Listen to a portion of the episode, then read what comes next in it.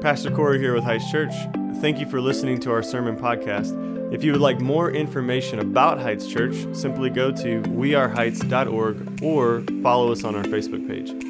If you're looking to get plugged into a church, feel free to reach out to us via our website by simply clicking contact, and we will help you find a similar church in your area.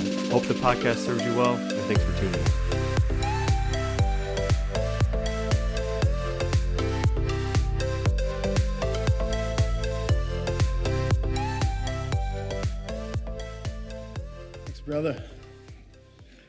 So I, I know it's, uh, it's not March or April, and many of us are not in our pastels, but um, I just want to remind you that this morning is just as much Easter uh, Sunday as will be uh, coming up shortly because the tomb is empty this morning. And, and if the tomb is empty this morning, then, then that evokes an, a, a very immediate response from all of us in Christ. Uh, people have been telling me all my life to settle down or to calm down or to be something that I'm not. But, but when you believe that the tomb is empty, that resurrection power is here and is not, I don't know any, eh, like, I don't know how to be anyone else except passionate about the worship of the Most High. So I, I just want to level set. So some of you, you know, there may be a moment today where you're just like, you need to settle down. And I would just say, if he's alive, why would we? Why would any of you? Your passion, your zeal, it doesn't need to look like mine, but Romans 12 says never be lacking in it. And so we have a reason today to hunker down in that truth and reality. One of the things to me that always brings me to this place of worship is remembering our global family.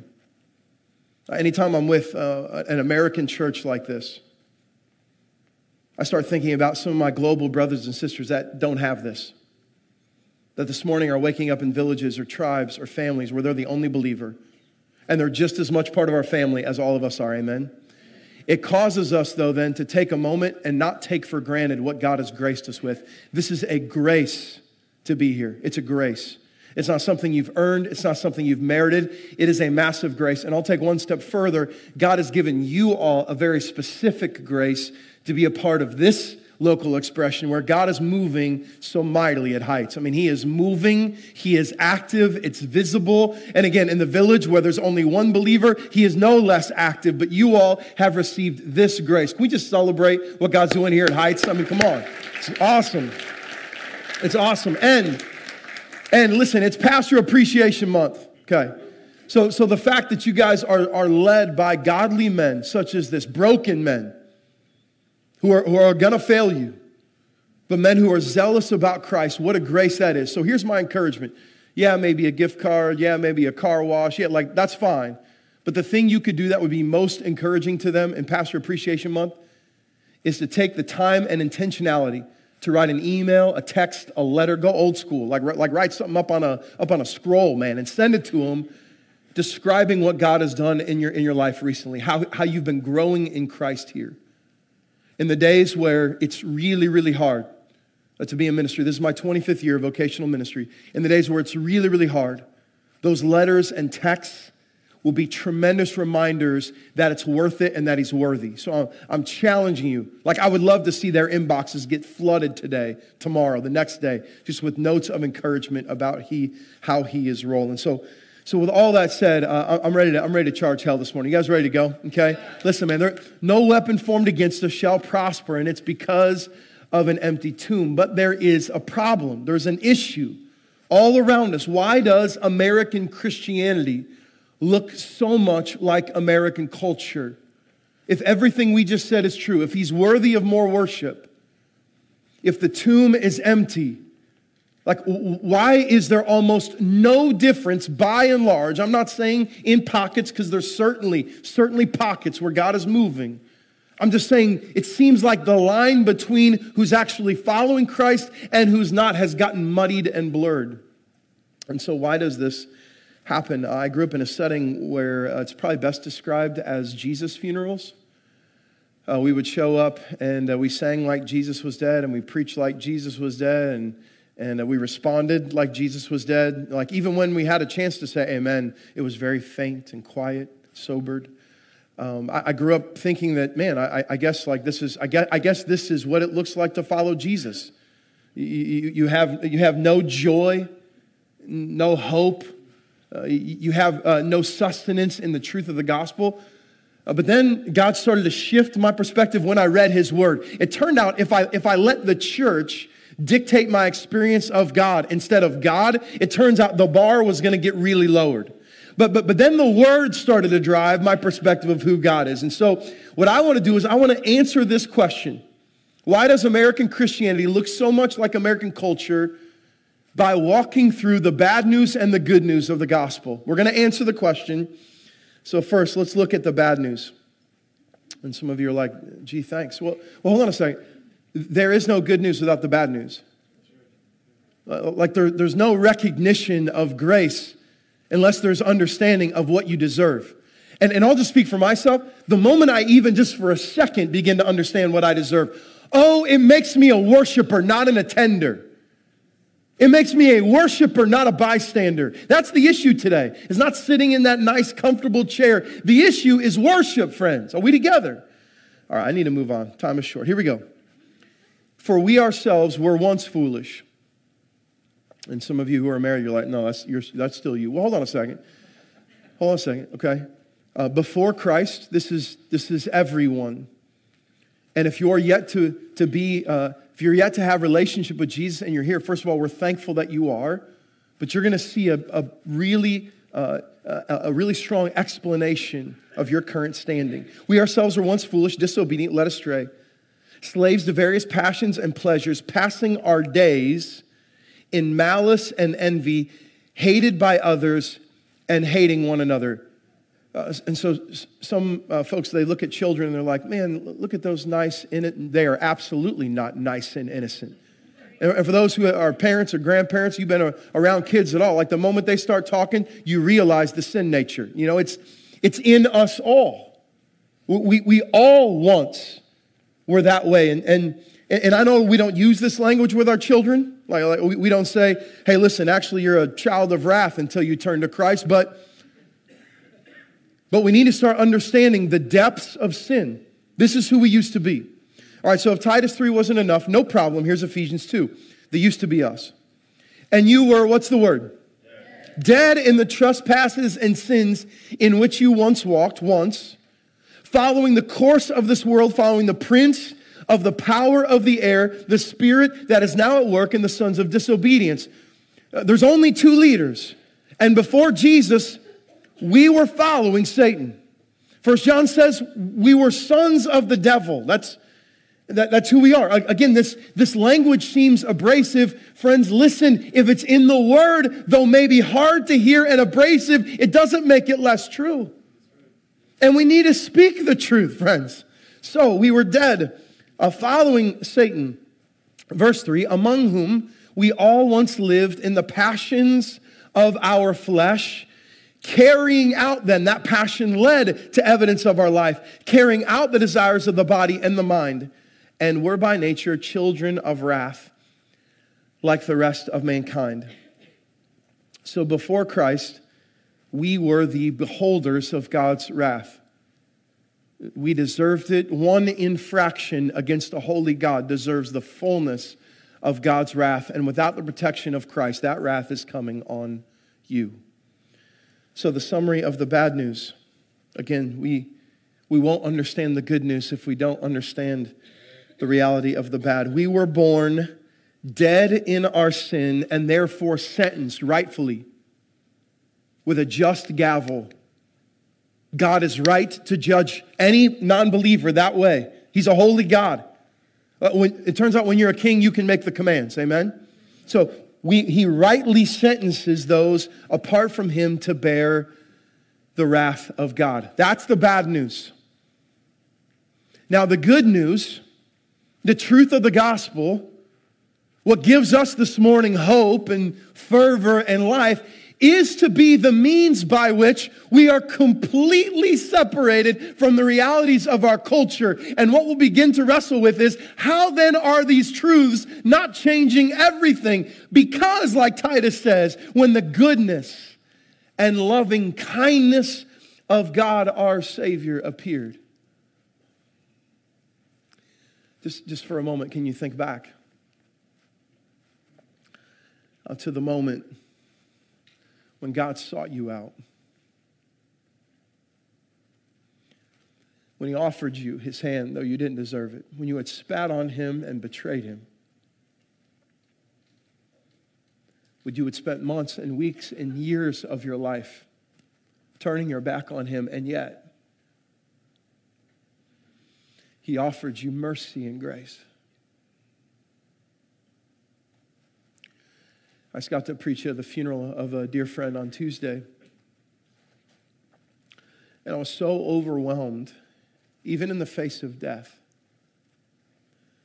by the kindness of God. What's holding back the church from worship is we still see this God with a grimace on his face. Instead of this morning, the invitation of a king that says, Come to me, all ye who are weary and heavy laden, and I will give you rest. He's loving and he's kind. And the scripture says in verse 5, He saved us not because of works done by us in righteousness. Come on now. It's unmerited. There is never going to be a point where you have served enough homeless, served in the Heights kids enough, done enough in your neighborhood, been hospitable enough where you could show up to the Lord and say, Look, like I finally done it. And then in that moment, he says, Yes, you finally made it. It will never achieve what only Christ could achieve. He saved us, not because of works done by us in righteousness, but according to his own mercy. Listen, church, what I'm saying is this is what makes worshipers. And, and for those of you that are 20 and under in this body, okay, I, I get a chance in our, our church, uh, in our church gathering, we have hundreds and hundreds and hundreds of young adults. And so many things are said against this younger generation. And I would just encourage you sometime to come on a Wednesday night at 845 and you will see a young generation who are hungry for God, chasing after the Lord, just like I see in some of you. But I'm telling you right now, what makes you a worshiper, what changes the trajectory of your life is seeing that it was His mercy. It was His grace by the washing of regeneration and renewal of the, uh, the Holy Spirit. Verse 6 whom He poured out. It's not a drip. It's not a drip, friends. Come on. Whom he poured out on us. What's the word? Richly through Jesus Christ, our Savior. He has poured it out, lavished it out to make worshipers. And if Titus isn't enough, no problem. Here's Ephesians 2. But God, being rich in mercy, because of the great love with which He loved us, His love, not our own even when we were dead in our trespasses. Romans says it another way that while we were yet sinners, even when we were dead in our trespasses, He made us alive together with Christ. By grace you have been saved, friends. This is the good news. Mark, I've heard it. Some of you are saying it's not, it's not, it's not enough once a day. It's not enough twice a day or three times a day or four times a day. I start my morning with the gospel. I end my day with the gospel. I am nothing, nothing without the bad news and the good news of King Jesus. So let's summarize it together.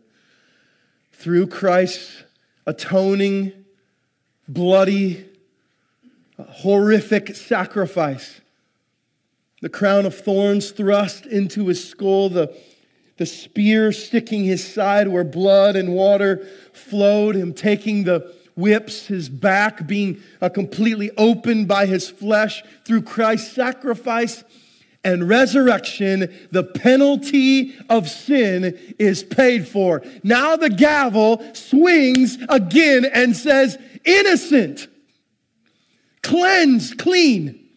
Not because of anything that we have done, but because of what He's done. And by trusting in Jesus, in Christ alone. Not another religion, not another lowercase God, please hear me, not attending a church. By trusting in Jesus, the dead are made alive and given the what? The Holy Spirit. Come on now.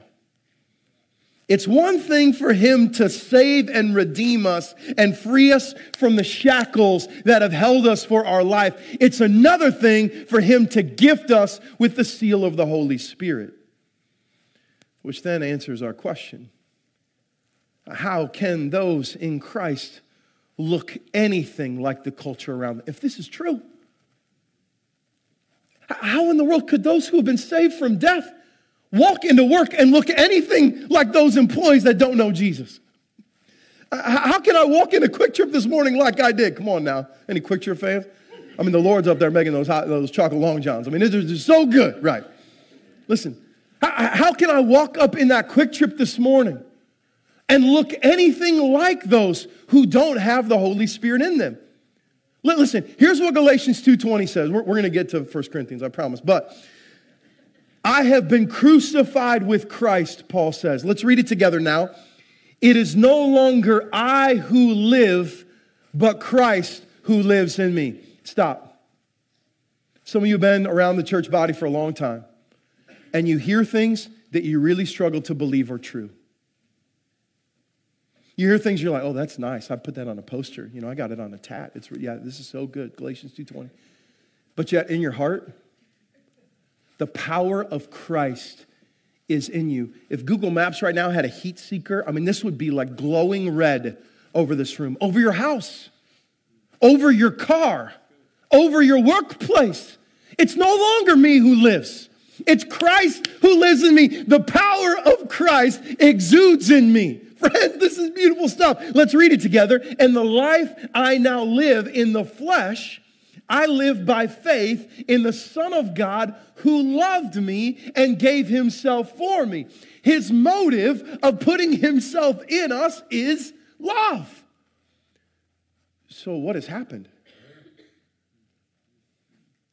How, how does American Christianity look anything then like American culture? How have the lines gotten blurred?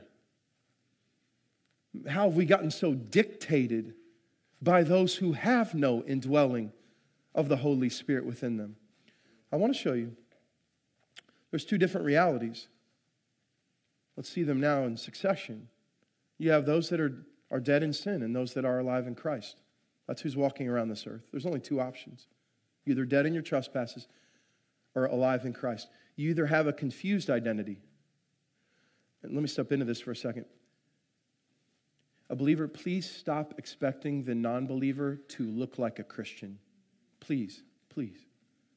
It is not doing the gospel any good for us saying with our mouth that we don't believe in a moralistic gospel, but then expecting the non believer not to cut us off in traffic, not to throw us the bird, not to talk to us poorly, not to not forgive us. Come on. There, there's no reason for a non believer to act like they have the dwelling of the Holy Spirit within them. Part of the thing that's turning the world off is the fact that we're saying, oh, we're saved by grace through faith, but you need to, you need to clean up. Listen, I get a chance to disciple right now half the Linwood football team. Okay, we started uh, three seasons ago with seven guys. Uh, tomorrow night I'll have 50. So uh, 50 of the 150 guys on a Monday night seeking the Lord. So many of these dudes are coming to Christ.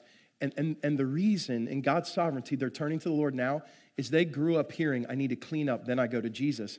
And, and I'm sharing the gospel with them. No, like it's the, it's the sick that need a doctor. So it turns out you go to Jesus and then he cleans you up, right? But, but, but what happens is we're, we're like, all these people that are confused in their identity, we're like, shame, shame, shame on them. No, they need to hear the gospel. That's who you once were. Because now we have a new identity. And it's hard, yes, to remember those days at times, but oh, friends, the grace that can exude for that. You know that a, a, apart from Christ, there's, there's just this reality of hopelessness, aimless. Like, well, like, what am I doing? Why am I even here? But then the believer, infiltrated by the Holy Spirit, we have joy and purpose in the face of all things. Again, I did a funeral on Tuesday, two days ago. I lost another friend to a car wreck. Horrific realities. I've lost friends to suicide. I've been around so much divorce and cancer and hurt and pain. And why can I have joy today? Because my hope isn't in the here and now. There's a day coming where he's going to wipe away every tear from my eyes, and there's many, and death will be no more. Neither will there be mourning or, or pain, for the former things will pass away. The king's coming back. The king's coming back. We are purposed and joy filled. Um, those apart from Christ, yes, they're, they're driven by the flesh. We are driven by the Spirit. So, again, if these things are true, what is happening? I'm, I'm just to ask you about your life. How is complacency even possible? How is, how is lethargy even possible? You, you guys have been, have been around a, a pond that hasn't moved in a while. And you know what happens. Like the water, it gets pretty nasty, it gets smelly. I don't, in Christ, know how that's even possible. Oh, I'm just in a dry season. Hold on a second. What you're saying is that the Spirit of Christ in you is, is somehow taking you to a dry season. That's not where the Spirit guides us. We have used all kinds of language in the church to cover up our sin, and it's time to take ownership of our wrongdoing and walk in grace. Are we together? So we ask again, why does American Christianity look so much like American culture? Five words, only five, from 1 Thessalonians chapter 5. That's why. We're given the Holy Spirit, lavished on us, poured out in us, sealed in the Spirit, and we quench it. The Spirit only is taking us in one direction the glory and honor of the Lord. That's it guides us into all truth, Jesus says. And what we do in our sin is we quench that, push that down. We don't want to stick out. We'd rather fit in. We'd rather adhere to the realities of peer pressure than, than ever exude the depth of what's happening inside of us. I believe today's a new day. I believe it's a new opportunity for us. Uh, let me say it this way, and here's what I hope the Spirit guides us in today. Those walking in step with the Spirit will radiate Christ, being a shining beacon of light amidst the darkness. That is our reality. You, you cannot turn to the Lord and say, Hey, can you just turn it down now for a little bit while I walk into work? Oh, the Spirit gives us discernment, but you can't turn down the light. We can't turn down the love. God is who He is, and He is inside of us. It's our flesh that quenches it. And so, if you've ever been like, man, how do I, how do I navigate just being so different? I look at your brothers and sisters, 5,500 of which last year will be killed because of their faith. I look at the 10 of 11 apostles who were killed because of their faith. Look at your king who was executed because of his trust in his father. There's a long list that has gone before you of people saying, no matter what the cost, he is worthy of worship. My life isn't my own. I was bought at a price. So, uh, my brother Corey asked me to answer this question. Now we will get into 1 Corinthians after that long interlude. Uh, the question that he asked me to challenge us in is just how can a Christian engage in the culture without being in sin? I think we've, I think we've laid a foundation. Now let's look at this text in 1 Corinthians chapter 10, which will give us a ton of help. So open your Bibles or your phones or your scrolls. Let's look here at 1 Corinthians uh, chapter 10. Paul's writing to a church that's a hot mess. Ton of contention, a lot of questions, a lot of things happening. Uh, there's a lot of broken relationships in the church in Corinth um, as I'm sure the reason why this, uh, this um, series is titled the way it is, they're, they're wrestling with a lot of things, and so Paul's addressing these things. So here we go, verse 1. For I do not want you to be unaware, brothers, that our fathers were all under the cloud and all passed through the sea. So instantaneously, what Paul's doing is he's taking us back to the history of the Israelites. Or for those that are unaware, that the Israelites uh, spent 400 plus years in Egyptian slavery, bound up uh, many generations were killed under that regime of slavery. Uh, all of a sudden, then the people's cry reaches in their desperation God's ear. God sends Moses, raises them up, and then he, he releases them from the hands of Pharaoh. He protects them with a cloud by day, which, if you've been in Arizona in the summer or the ancient Near East in the summer, uh, it's, it's, it's not balmy, okay? And so he protects them and guides them with a cloud by day, covering the sun, and then at night, a beacon of fire cloud of smoke that guides and directs them. And, and what Paul is saying here is I, listen, let's, let's think back. Let's remember. And then he says in verse 2 And all were baptized into Moses, into the cloud, and into the sea, and all ate the same spiritual food. God provided for them, He, he gave them manna.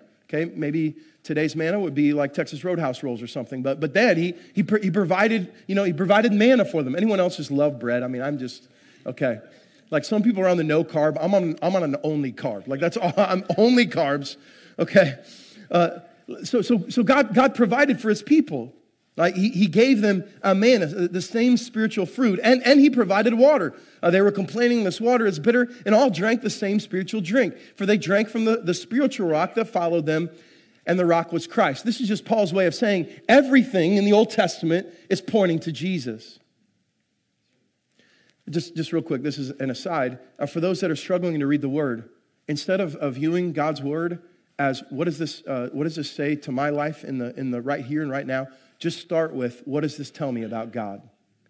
When you read the word to be a worshiper and not, and not to gain philosophy, your whole perspective changes. And so, what Paul's doing here is he's saying Jesus is throughout the whole of the scripture, again, which makes us worshipers. Now, verse 5 is helpful. Here we go. Nevertheless, with most of them, God was not what? Pleased, for they were overthrown in the wilderness. Uh, if, you do the, if you do the math, uh, the time that it would have taken the Israelites to go from the other side of the sea to the promised land, it would have taken them a month or less. Uh, it ended up taking them 40 years, of which only two even survived Caleb and Joshua. That's it. All the rest of the probable 2 million taken out, judged, disciplined, killed because of their sin. So I just want to show you what sin does. Like their sin in the wilderness, they're getting on the other side and looking at God saying, What are you doing to us out here? We'd be better off in Egypt. It brings upon them a tremendous amount of hurt, which is why then Paul says this in verse 6. Now, these things took place as examples for us, that we might not desire, not even pursue evil, but desire these things happen so that we might not desire evil as they do.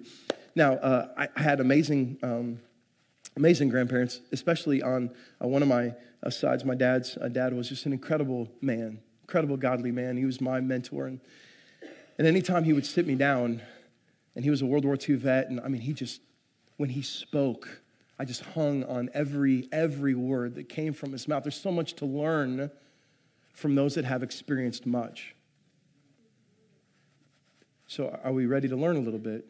You see, God's word is a weapon against the pain that comes from sin. Uh, again, and I'll just speak to the, the young people here. Uh, it's so easy to think that, that, you, that you understand the fullness of the world. It's so easy to think that, that your perspective is, is wide and expansive. Uh, but let me remind you, even, even as now a 23 year old man like I am, all right, like my, that was too, too much laughter on that. Um, uh, is God's ways are higher than ours. And, and those that are disciple makers and your parents and those that have lived, like there's a, there's a different kind of perspective. And what happens with God's word is it becomes a weapon to save us from pain. God is so kind that he would say, Forgive. Uh, how much pain has been wrought upon your life out of the lack of, of forgiveness? I'm asking. God is so kind to say, Pray for those who persecute you. How much pain has been brought by growing a judgmental spirit against those who wrong you. God is so kind to teach on our identity and sexual identity, to guard and protect the pain that comes from going against his plan. Again, God is, is taught in our culture and perceived as someone that's holding out instead of a kind, merciful father that's saying, son and daughter. Like, listen, I love you enough to say these things. So, are we ready to learn then? Are we ready to learn from these examples? Okay, God has given it to us. Paul is writing about it. So, how can we use the word today as a weapon to save us from pain? The years of pain that could have been saved in your life. Hold on, one more thing. The simple life is just, yes, Lord. Seriously, like when we look at the scripture, think of how simple our life would be if it was just, yes, Lord. I don't need to pray about it. I mean, I'll pray for strength to follow it. But I don't need to pray what your will is. It's right here. This is his voice. It's living and active. Oh, you know, yeah, Mark, I'm just praying about, you know, praying about whether I should be an ambassador for Christ. Oh, hold on, what? The, the scripture says that in our new identity, we are ambassadors. Being an ambassador isn't something we do, it's who we are. You don't need to pray about nothing. Uh, like, like, yes, you need to pray that God will give you the strength, but you are an ambassador. Life would be so simple if we just said, Yes, Lord. One more analogy. Um, so, if I, I, like thinking about ancient rulers sometimes, it's helpful to understand power. If, uh, if Xerxes came into this room right now and he was like, All right, who's the leader here? You know, and he had all his soldiers and they, had all their things, their silver, shiny weapons. And, oh, yeah, Corey, he's the leader, you know, and we were all kind of scared, like, he's, he's, and if Xerxes came up and said, All right, man, I want you to do 300 jumping jacks. And Corey's like, well, I mean, and, you know, again, like all, you can hear the clanging of the swords. I mean, the implication is if he doesn't do them, he dies. I'm going to go ahead and guess Corey does them. Like he does 300 real good ones. You know what I mean? Like, I mean, perfect form, and he's a fit man, like perfect form, you know? We're all cheering him on. We start slow clapping, right? That's how we would submit to fleshly leaders. Then, when a loving, gracious, merciful king says, Go and make disciples, we're like, Yeah, I'll think about it. Yeah, I'm, I'm gonna, I'm gonna, yeah, I'll process that, God. I'm an internal processor, you know, so I just, I, I just, I, I need some time. We put more bank on fleshly authority than we do the risen, reigning, authoritative king of the universe, is what I'm saying. So, so now, verse 7. Okay.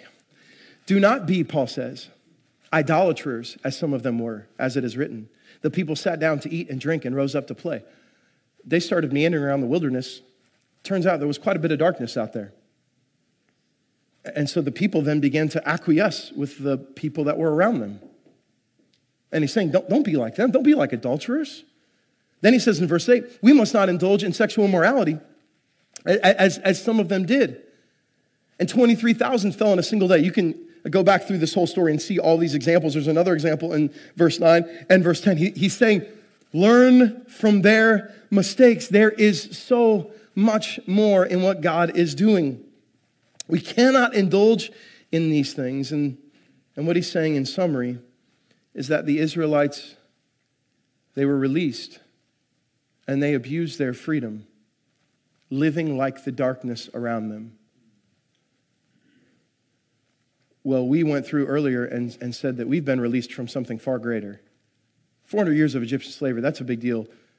Uh, an entire lifetime of sin and death, much, much, much, much larger. We've been freed from that. So the question is what are you doing with that freedom? Are you abusing that?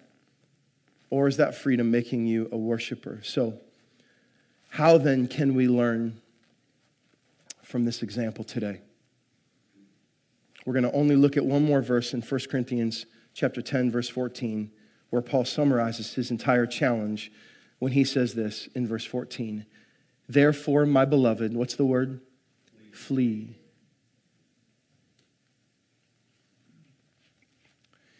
Uh, it turns out, I think that our greatest struggle is running from sin. Uh, we do a really good job at, at, at shifting this passage. I think we read it as, therefore, my beloved, flirt with idolatry. I mean, not full fledged in, just, just kind of flirt with it. We try to set up uh, our kids for dating success. And uh, we have a 17 year old daughter named Avery. Uh, there was only one boy that pursued her, and he found out that was a mistake. And then we have uh, uh, and, and listen, the reason why it was a mistake is because uh, we, have laid a foundation in our home. Uh, hey, listen, you can date at any age. It's just the person that you're dating, they need to have a conversation with us. Well, that ups the age real quick, you know, because my younger kids, he's like, well, you know, she's not going to want to have a conversation with you. Exactly. When she's mature enough and in Christ enough, then, then maybe. Anyway, so uh, only one boy that has pursued um, my daughter. My two sons, we've had to do a bit of training 14 and 13, freshman and eighth grader. And, and one of the ways we've, we've taught and trained them is how to, how to flee from flirting. Uh, we've talked a ton about how flirting just, man, it grabs the identity of a girl and twists it all up. And so we've taught them instead of using words like uh, she's hot or man, she's smoking fine or, you know, some of these things, what we've taught them to say is listen, when you see a beautiful girl, just say, the Lord's done a good work in her, you know? And, and so, even from a young age, this has been really, really helpful. So, me and my boys will be out in public, and, and they'll come up to me and they'll be like, Dad, God's really done a good work in her. And I'm like, okay. Like, that's, you know, like, praise be to God. You know what I'm saying? Like, that's, um, but you, you, you guys know the difference between fleeing and flirting. It's, it's, and, and, and some of you, unfortunately, have gotten too accustomed to flirting in the workplace. Married but flirting. Too accustomed to batting the eye. You, you know what flirting is it's getting as close as we possibly can so that in, in our minds we can, we can like get there in our imagination without having to go there. That, that we can still uh, somehow part, you know, have what we have without losing it, but get some of the feeling that, that coddles our insecurity from flirting. So, what the scripture says is flee from idolatry, not flirt with it. So, what I want to do is just help us understand this. Here's some ways that we flirt with idolatry. I just have time for three, though my initial list was 10. Here we go. First,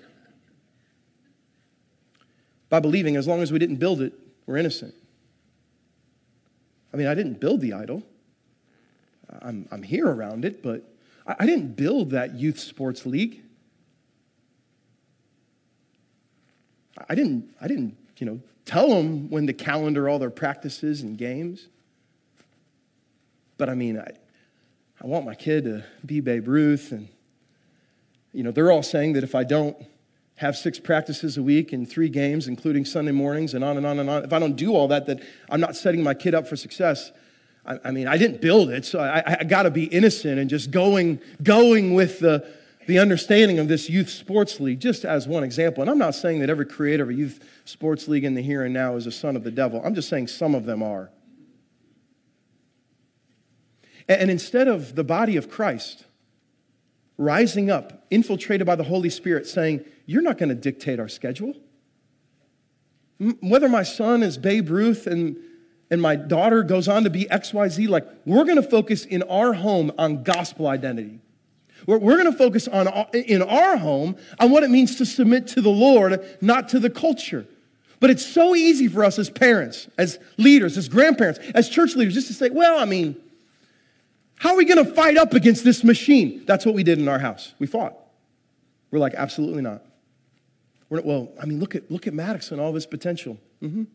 Uh, my son is, four, is 13 years old, eighth grader. Okay, he, he plays rec league baseball. Okay, this fall he batted a 1,000, literally a 1,000. Okay?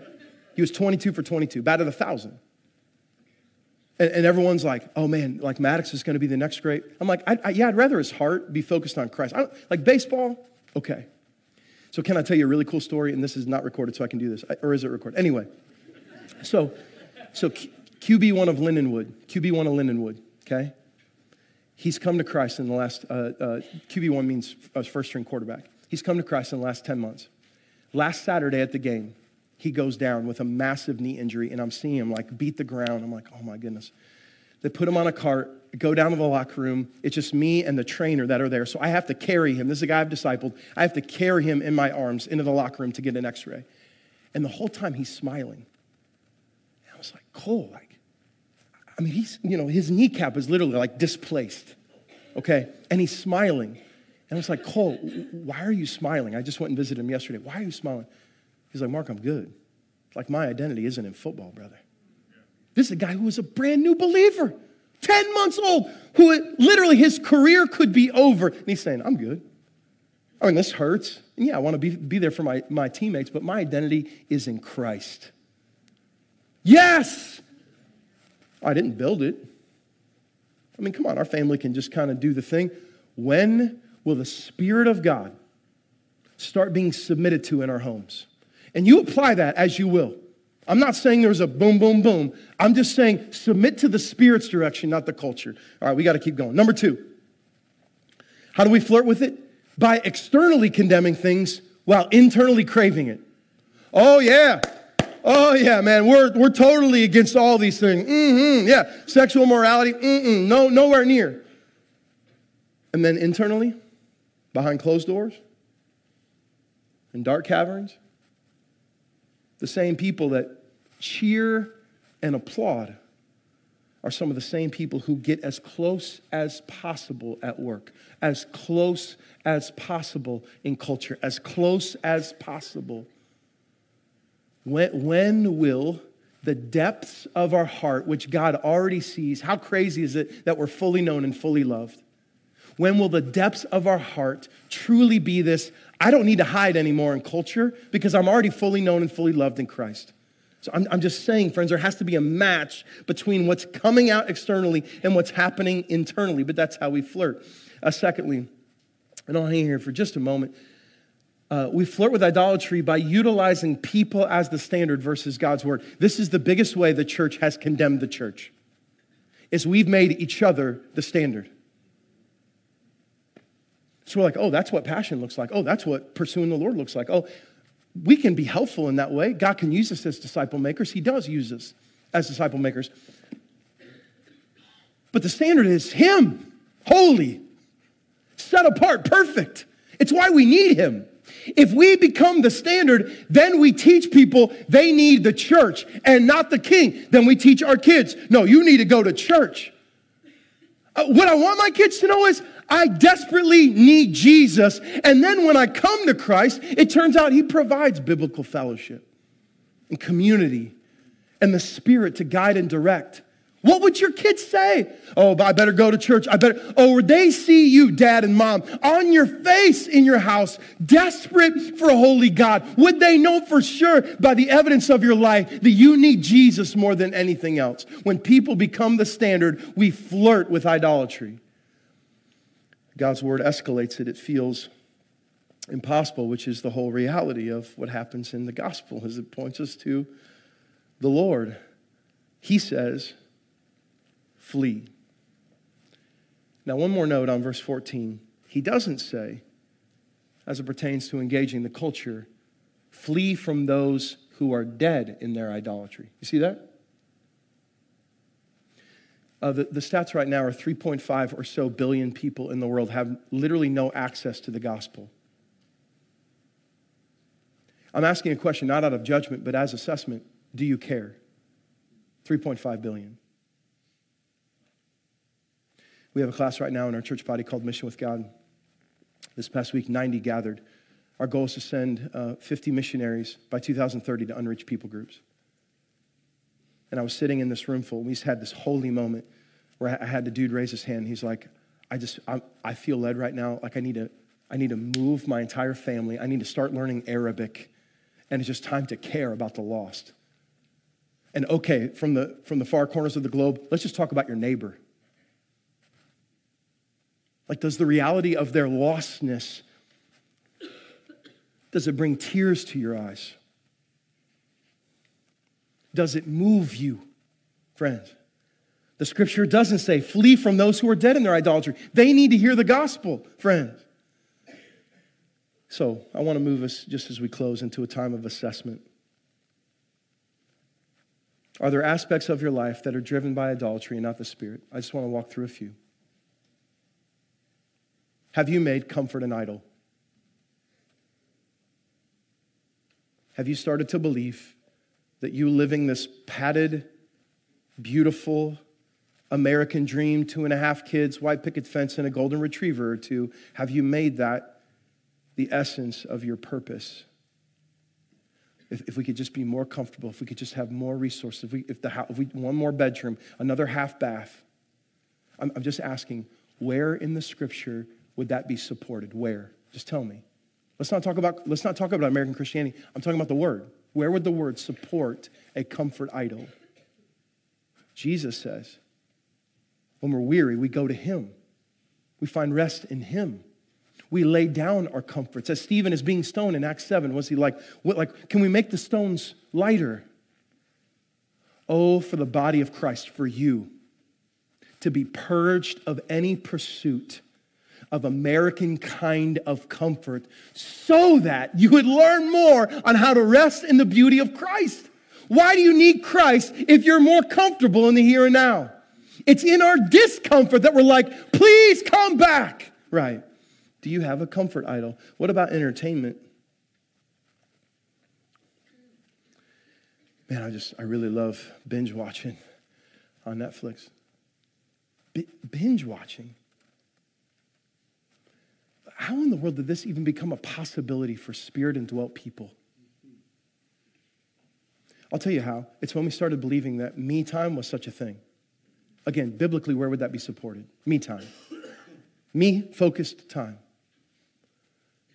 Instead, there's so much scripture, friends, about denial of self, giving up of self, releasing self. Does that mean we don't need rest? Absolutely not. Does that mean you shouldn't go on a vacation? Absolutely not.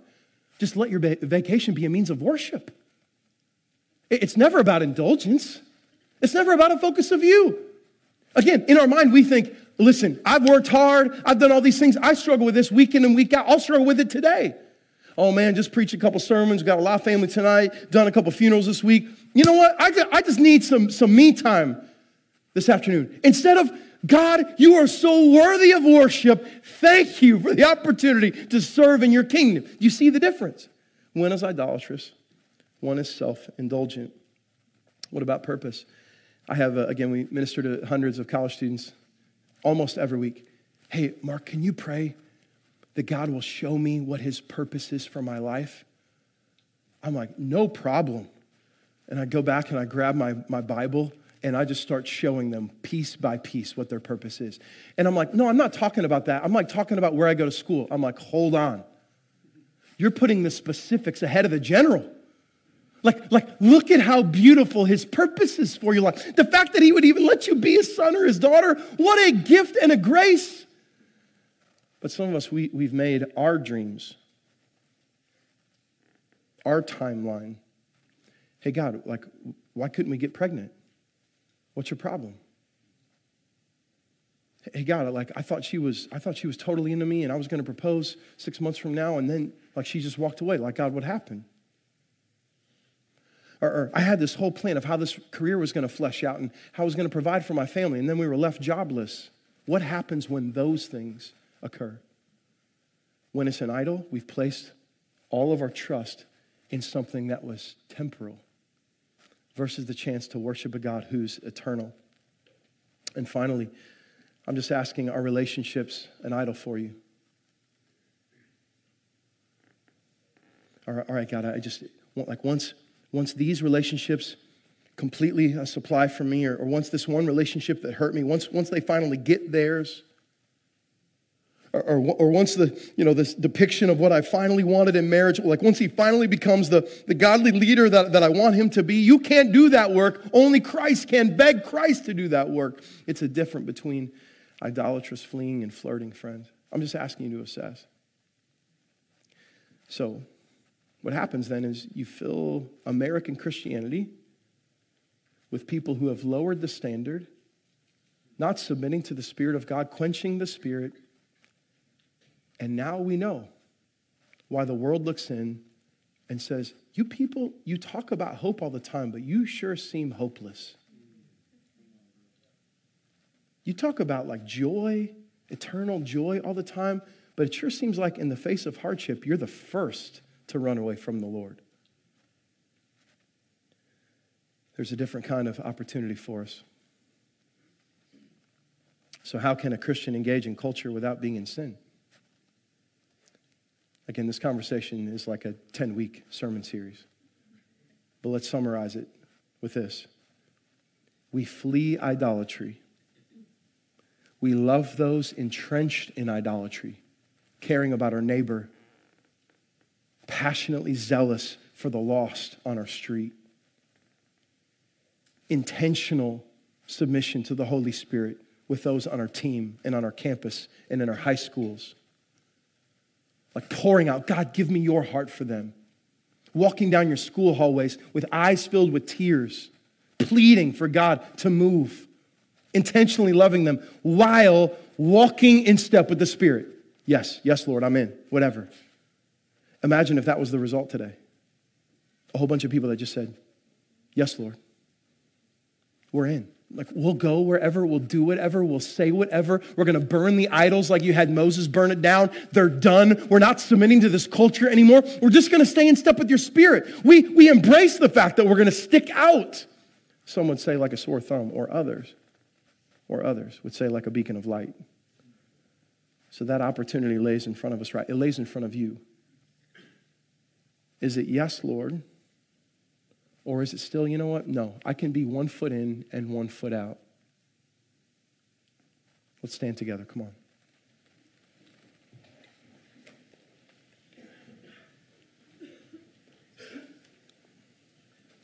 So, in the recognition of the reality of idolatry in your heart, I just want to remind you of the beauty of what the cross has accomplished. The scripture says that, that he's loving and kind.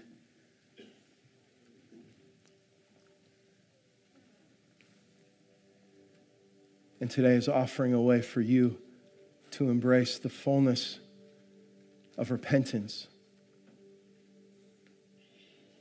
Years and years, months and months, weeks and weeks, maybe, of just submitting, trying to engage culture by quenching the spirit. Where all of a sudden now the resurgence of the sealed Holy Spirit is moving mightily. And there's this new sense of, my goodness, how have I? negated the living and active King. How have I succumbed so quickly to look like everyone else? Repentance and the power of the cross is yours. Grace can rain down on this place right now. Amen. Grace is ours. So we're going to share in this meal of communion. And listen, I've taken this meal hundreds and hundreds of times, but there's been certain times where the sacrifice of Christ, the blood shed, has left me both, yes, with godly grief over my sin, but hope, hope in His return. So, friends, we can flee idolatry, not because we're strong enough, but because it's no longer I who lives, but Christ who lives in us. So let's come to the table and remember Christ.